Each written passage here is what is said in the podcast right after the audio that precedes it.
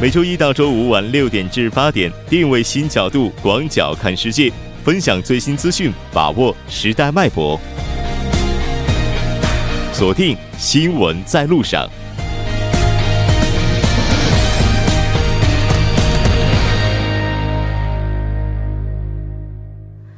好的，欢迎回来，这里是正在为您直播的 TBS EFM 新闻在路上。稍后第二部节目当中将为您带来新闻在中国走进世界以及新闻字符。那接下来是广告时间，广告过后马上为您带来新闻在中国。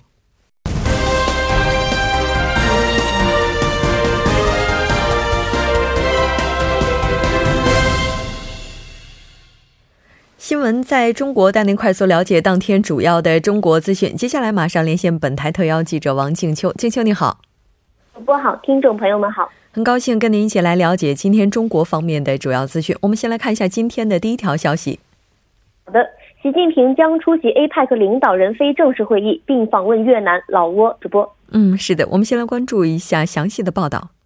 好的，应越南社会主义共和国主席陈大光邀请。国家主席习近平将于十一月十日至十一日赴越南岘港出席亚太经合组织第二十五次领导人非正式会议。应越南共产党中央委员会总书记阮富仲、越南社会主义共和国主席陈大光、老挝人民革命党中央委员会总书记、老挝人民民主共和国主席本扬的邀请。中共中央总书记、国家主席习近平将于十一月十二日至十四日对越南和老挝进行国事访问。主播，嗯，是的，届时我们也会关注详细的报道。那再来看一下今天的下一条消息。好的，来自于国家能源局，可再生能源已成为中国新增电力主力。主播，嗯，我们来具体看一下前三个季度目前在中国新能源使用的增长情况如何。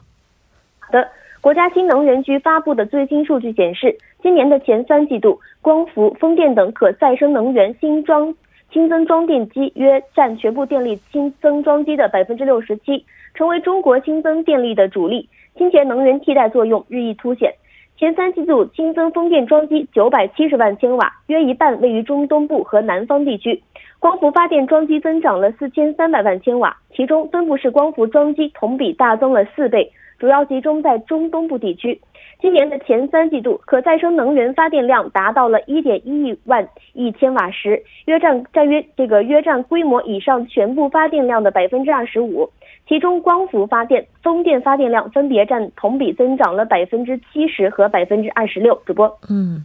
那如果按照这样一个速度增长下去的话，相信中国北方地区的污染问题能够得到很大程度的缓解。那再来看一下下一条消息。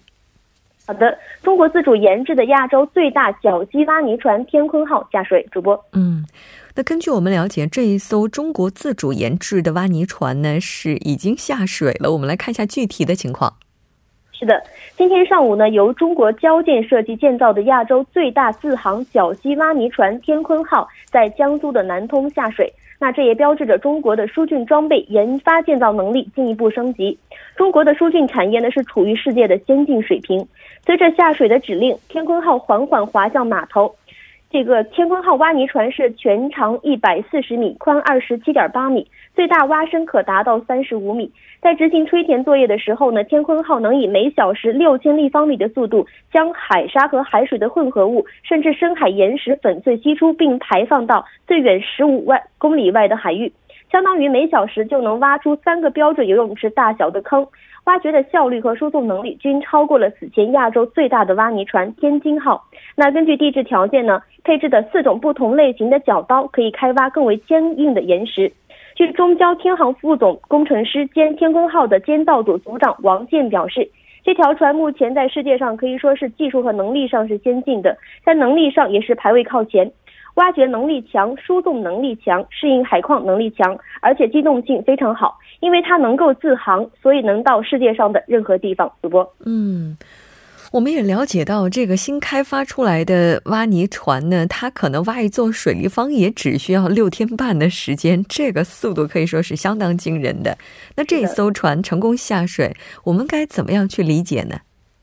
那从立项到下水呢，天鲲号是经历了六年，它也是中国自主研发的第一艘重型自航绞击挖泥船，打破了少数发达国家在该领域的一个技术垄断，也为中国的远洋填海作业和航道数据提供了装备支撑。据中交天津航道局有限公司天鲲号建造组船体工程师孔凡正介绍，通过建造这种自航的绞击挖泥船呢，是带动了新的配套产业。包括一些新的装备、新工艺、新材料和新新的技术、信息化的技术的应用，能够真正实现中国由疏浚大国向疏浚强国的迈进，也标志着中国的疏浚产业进入到了一个更高的层级和更高的水平。主播，是的，我们也看到中国网站上对它的评价呢，也有类似于实现了“人无我有，人有我优”，将成为中国稳步迈向海洋强国行列的基石。那这条我们关注到这里，再来看一下下一条消息。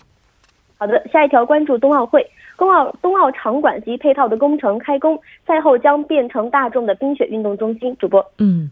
那平昌冬奥会已经是正式进入了百天倒计时，北京的冬奥会也是开始进行各项工程。我们来看一下相关报道。的记者昨天呢，是从北京市重大项目办、北京冬奥会工程建设指挥部获悉，二零二二年北京冬奥会北京赛区新建场馆的建设正在积极推进当中，延庆赛区总体规划已经敲定，北京二零二二年冬奥会各项工程已经全面开工。在奥林匹克公园呢，作为北京二零二二年冬奥会标志性的建筑，名为冰丝带的国家速滑馆正在建设。延庆赛区高山滑雪雪车雪橇项目四点九四公里的进场路已经全面打通，为这两处场地的施工奠定了先决的条件。北京市重大项目办党组书记、北京冬奥会工程建设指挥部执行指挥王刚昨天介绍，北京冬奥会北京赛区的场馆建设项目呢是总计有十八项。其中，国家速滑馆、国家高山滑雪中心、国家雪车雪橇中心、单板大跳台、首体综合训练馆为五个新建的场馆。北京冬奥村和延庆冬奥村为两个新建的非竞赛场馆。另外呢，有八个既有场馆将进行改造，迎接冬奥会；有三个零件场馆将用于颁奖和新闻报道。主播，嗯。我们也了解到，为了保护好这片青山绿水呢，工程项目也是给所有移植的树木制作了身份证，用于精准移植呢。这张身份证还体现出来他们在整个栽培的全过程。那未来这些场馆也会对一般人开放吗？是的。未来呢，冰丝带、水立方以及五棵松、海坨山等地的场馆呢，不仅能够举办冬季项目的国际赛事，还将成为大众冰雪活动的场所。那北京这座世界上第一个既举办过夏奥会，又将举办冬奥会的城市，将通过奥运会场馆的这个冬夏转换和可持续利用，实现奥运资产人民共享。二零二二年之后呢，市民将能够在更多专业的场馆来感受冬季运动的魅力。主播，嗯，是的，我们也可以期待一下。那接下来呢，我们简单的先来了解一下最后一条消息。好的，北京市于二零一七年十一月四日零时至二零一七年的十一月八日零时启动空气重度污染橙色预警措施。那北京市空气重污染应急指挥部发布了空气重度污染的橙色预警。就是从二零一七年的十一月四日零时到二零一七年的十一月八日零时，国一、国二排放标准轻型机油车、建筑垃圾、渣土、砂石运输车辆禁止上路行驶，停止土石方等施工作业。有关企业限停限产，禁止燃放烟花爆竹和露天烧烤，也建议中小学、幼儿园停止户外活动，请市民做好健康防护。主播，嗯，是的，也希望在这样一个时间段，有北京出行计划的朋友能够提前做好准备。好的，非常感谢静秋给我们带来今天的这期连线，我们下周再见。主播再见，听众朋友们再见。那稍后为您带来我们今天的走进世界。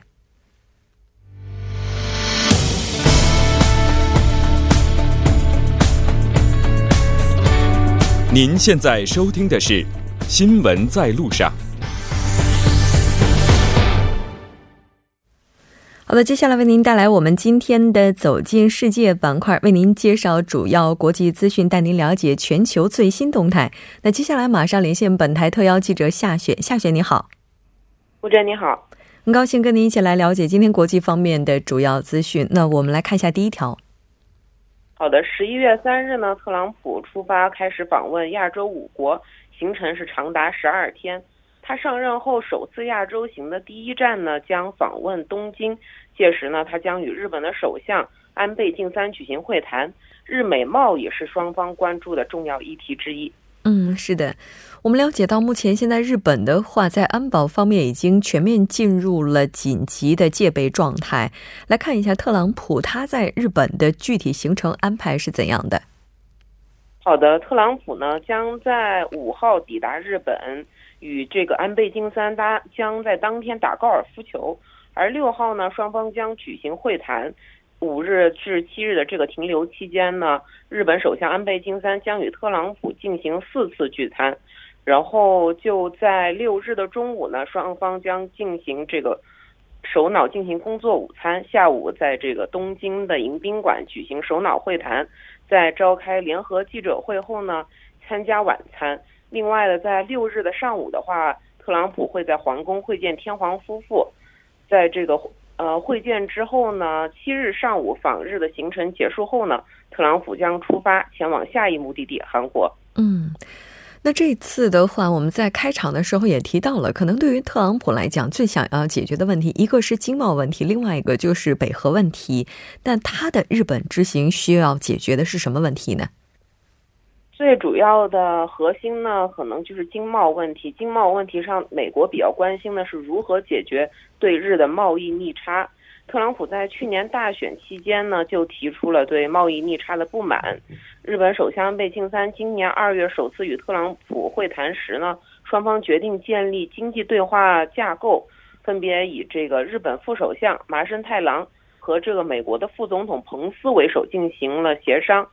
目前呢，之前呢是有消息称，特朗普呢将在美日首脑会谈上要求解决美国一年对日本的高达这个七百亿的美元的贸易逆差问题，尤其是在这个汽车的非关税壁垒、牛肉进口高关税、药品价格制度等方面，要求日本呢重新这个评估。而且呢，这个媒体还指出，虽然说日方已经取消了对进口汽车的这个。苛征关税，但是美国车在日本的市场仍然占有率是很低，所以说美国的商务部和贸易代表署认为呢，进口车在这个日本贩卖时的认证手续和安全标准已经成为了非关税壁垒。日本方面呢，也在这个十月中旬的日美经济对话时表示，有意将放宽进口车部分的认证手续。此外，可能还会在这个美国的牛肉出口方面。或者是这个药商方面的话，进行一系列的协商。嗯，那如果按照刚才您介绍的这些内容来分析的话，那对于美国来讲的话，它在日本面临的问题和在韩国是有着很多共同点的。所以对于韩国来讲的话，此次特朗普在日本的这些谈判结果都是非常有益的参考。那对于日本来讲，最为关注的应该是什么问题呢？日本方面的话，主要关注的还是这个日美自由贸易协定的这么一个协商的问题，而且此次的这个美日首脑会谈呢，特朗普也可能是要求日本做好谈判 FTA 的准备，这个也是可能韩国比较关心的问题之一。嗯，是的，没错，有着很多相似的点，但是具体的解决会是怎样的，我们也拭目以待。那再来看一下今天的下一条消息。好的，就在当地时间二日呢，美国总统特朗普宣布提名现年六十四岁的美联储理事杰罗姆·鲍威尔出任下届的美联储主席。嗯，这个鲍威尔呢是是呃是毕业于那个普林斯顿大学的政治学学士，以及这个乔治顿大学的法学博士学位。如果他获得了参议院的批准的话，将于明年二月接任耶伦。成为这个三十美国三十年以来首位不具有经济学博士专业背景的美联储主席。嗯，应该说他也是这个学法学出身，在这种情况之下，怎么能够成为美联储的提名人呢？虽然说他是学法学出身，但是呢，他拥有这个律所、投行。私募基金、政府智库等众多机构的工作履历，也许呢能够为这个美联储决策带来更多样的这么一个视角。他这个鲍威尔呢，在上个世纪九十年代初的时候，曾经担任老布什政府时期的财政部副部长，负责监管金融机构和美国国债市场。在九七年到二零零五年期间呢，他又担任一个。私募机构叫做凯雷集团的合伙人。在一零年至一二年期间，他在华盛顿智库两党政策研究中心担任访问学者，曾经帮助美国国会提高政府的债务上限。他在这个一二年五月呢，成为了这个美联储的理事。嗯，对来说，这个履历还是非常丰富的。嗯，也就是说，虽然在学历上不占优势，但是在个人经历方面的话，还是有着非常丰富的经验。那外界对于他可能执掌的美联储，就今后这个后续政策有什么样的预测呢？目前呢，这个美联储方面呢，是自二零一五年十二月启动本轮加息周期以来呢，已经加息了四次，并且开启了这个缩减资产负债表的计划，用来逐步退出金融危机后出台的这个超宽松货币政策。所以外界普遍预测呢，鲍威尔执政之后，可能也是将延续这个耶伦任内谨慎践行的这么一种加息的节奏，继续推动货币政策正常化的进程。嗯，是的，这可能也会给全球经济带来不小的一波的变化了。那我们再来简单了解一下今天的下一条消息。好的，随着二零一八年大选的临近，这个全俄罗斯民意调查中心呢公布了一项最新的民调结果，结果显示俄罗斯民众对总统普京的支持率再次攀升，百分之八十三点五的俄罗斯人对普京的工作表示满意。嗯，是的。那这次的话，民调结果出来，应该说是非常高的。那这次他有没有说一定会出来竞选，或者说放弃呢？目前的话，他并没有宣布自己是否会连任，但是这个俄罗斯的舆论普遍希望是希望他能够继续担任总统的。嗯，那如果要是进行选举的话，可能会在什么时候进行呢？应该是定于明年的三月举行这个总统选举，而且目前的话已经是有两名女性宣布将参加明年的大选。嗯，是的，也就是说到目前为止，普京仍然是最热门的男性总统候选人了。好的，非常感谢夏雪给我们带来的这一期连线，我们下周再见。再见。稍后来关注一下这一时段的路况、交通以及天气信息。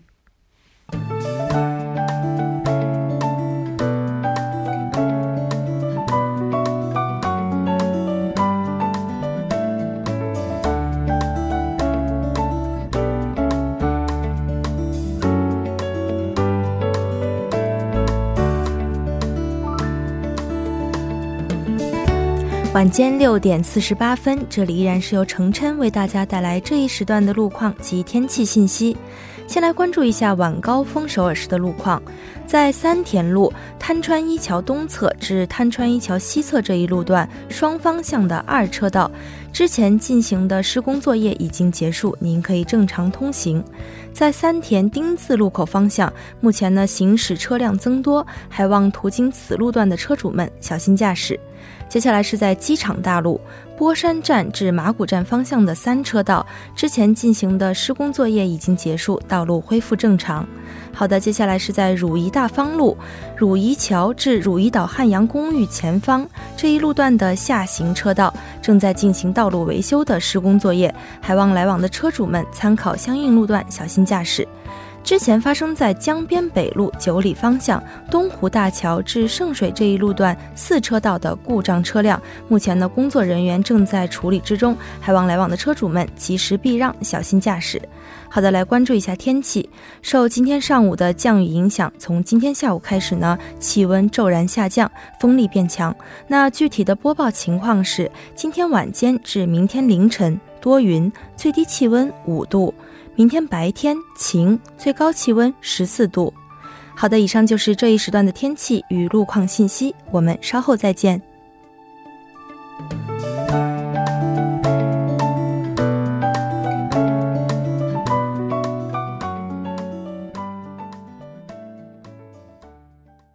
聚焦热门字符，解读新闻背后。接下来马上请出栏目嘉宾尹月，尹月你好。你好，主播，很高兴跟你一起来了解今天的新闻字符。我记得在上周的时候呢，尹月在节目当中跟大家分享了烛光集会一周年。对对对，那过了一周，对我们当时还在说，这个县政府的话是从烛光集会走出来的，的。而且呢，他们把这个民主的这种意识也是在不断的去拓宽，然后呢，进一步的去加深。嗯，但今天的字符似乎有违这样的一个理论。对，正好是过了一周啊，相当于。翻了一篇儿，对，所以我今天带来的这个字符呢，就是文政府时期的首进公众集会。对，我觉得我刚看到这个的时候，有点不太能理解。我觉得很多人可能都会跟我有同样的想法。嗯嗯，从烛光里走出来的总统，总统他为什么会禁止这种公众集会？是这样的，这个下周不是这个特朗普的亚洲之行已经开始了吗？啊，他在访问韩国期间呢，韩国的一些具有反美性质的这个市民团体呢，是有计划进行一些大规模的集会和示威的游行活动。嗯，所以呢，文政府呢也就要求在特朗普访问。韩国的这个时间段内，在青瓦台附近呢会进行的这些集会也好、示威也好、游行活动也好呢，这些活动呢将遭受这个全面的禁止。那这也是这个文政府上台以来呢首次下达这样的一个禁令。嗯。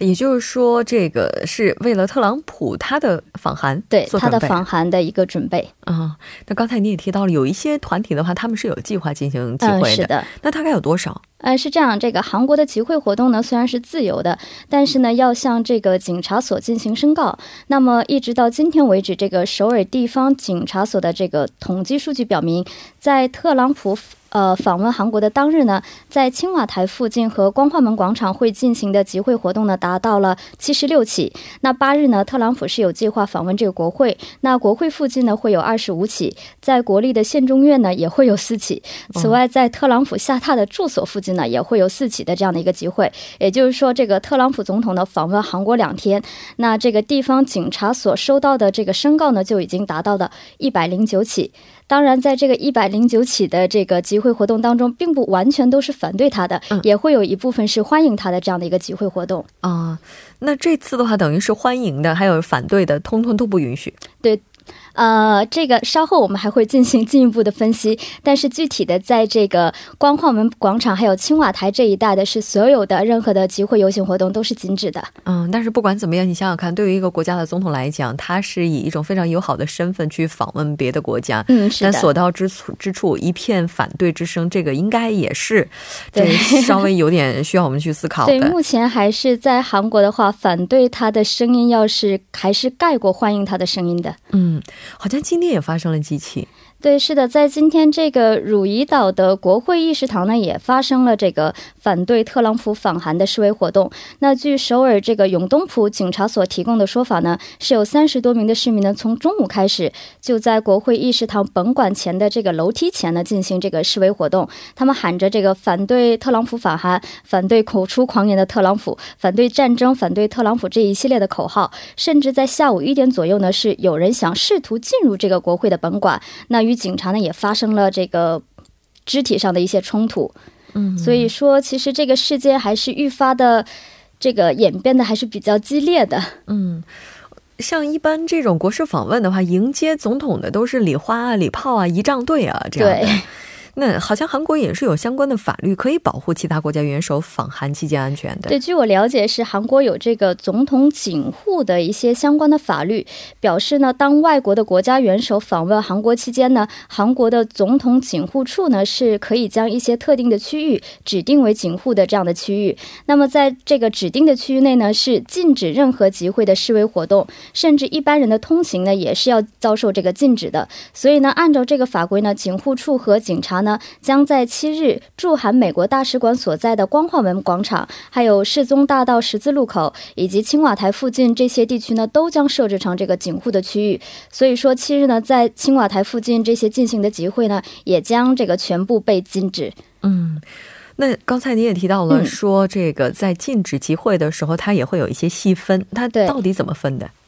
呃，这是什么意思？也就是说，他会采取哪些措施来禁止？啊，是这样，因为这个刚才我提到了，就是咱们这个示威活动呢是要向这个警察申告嘛，嗯，但是呢，像文化祭还有表演活动呢，是可以不用通过申告，在这个光化门广场进行的，嗯，所以呢，这个韩国政府呢也是很担心会有一部分的反对人士呢通过这些文化祭对活动去进行这个呃这个发出反对的声音呢，所以就是。而且还有一点就是说，市民在光化门集合的这个时间点，还正好和特朗普从这个世宗大道移动到住所的时间段重合，嗯所以很担心在这段时间会发生什么样的冲突。所以呢，韩政府也是计划当日呢会出动一系列的武力。包围这个光化门的广场，可能会设置一些防护栏。那此外，在青瓦台周边呢，是担心会有这个青年团体的示威活动，嗯所以会出动一些佩戴头盔和盾这些保护装备的武警。当然，这个可以说是文总统以来的首次的一个武力全开的一个防御的阵围。